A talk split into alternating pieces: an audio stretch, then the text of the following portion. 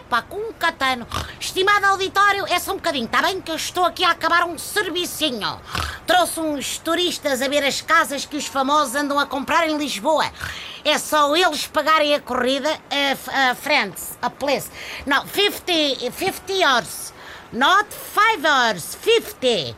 It's on taxímetro. The zero is apagated, you know? Yes. Tá, avariou-te, avariou-te. Yes.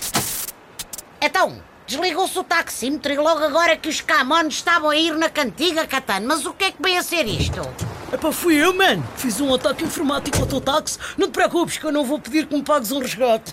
Epá, eu não me preocupo, mas quer dizer, só me espanta é como é que tu conseguiste atacar um taxímetro que quase só funciona à manivela.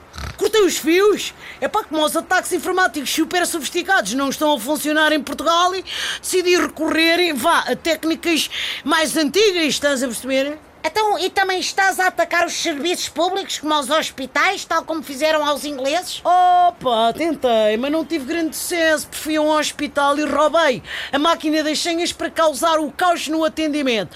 Mas como os tempos de espera são sempre enormes, ninguém estranhou. E empresas grandes, assim, coisas mesmo como deve ser, atacaste alguma? Uh, assim, a nível de empresas, só consegui acar a máquina registradora da Mercedes do Sr. Carlos.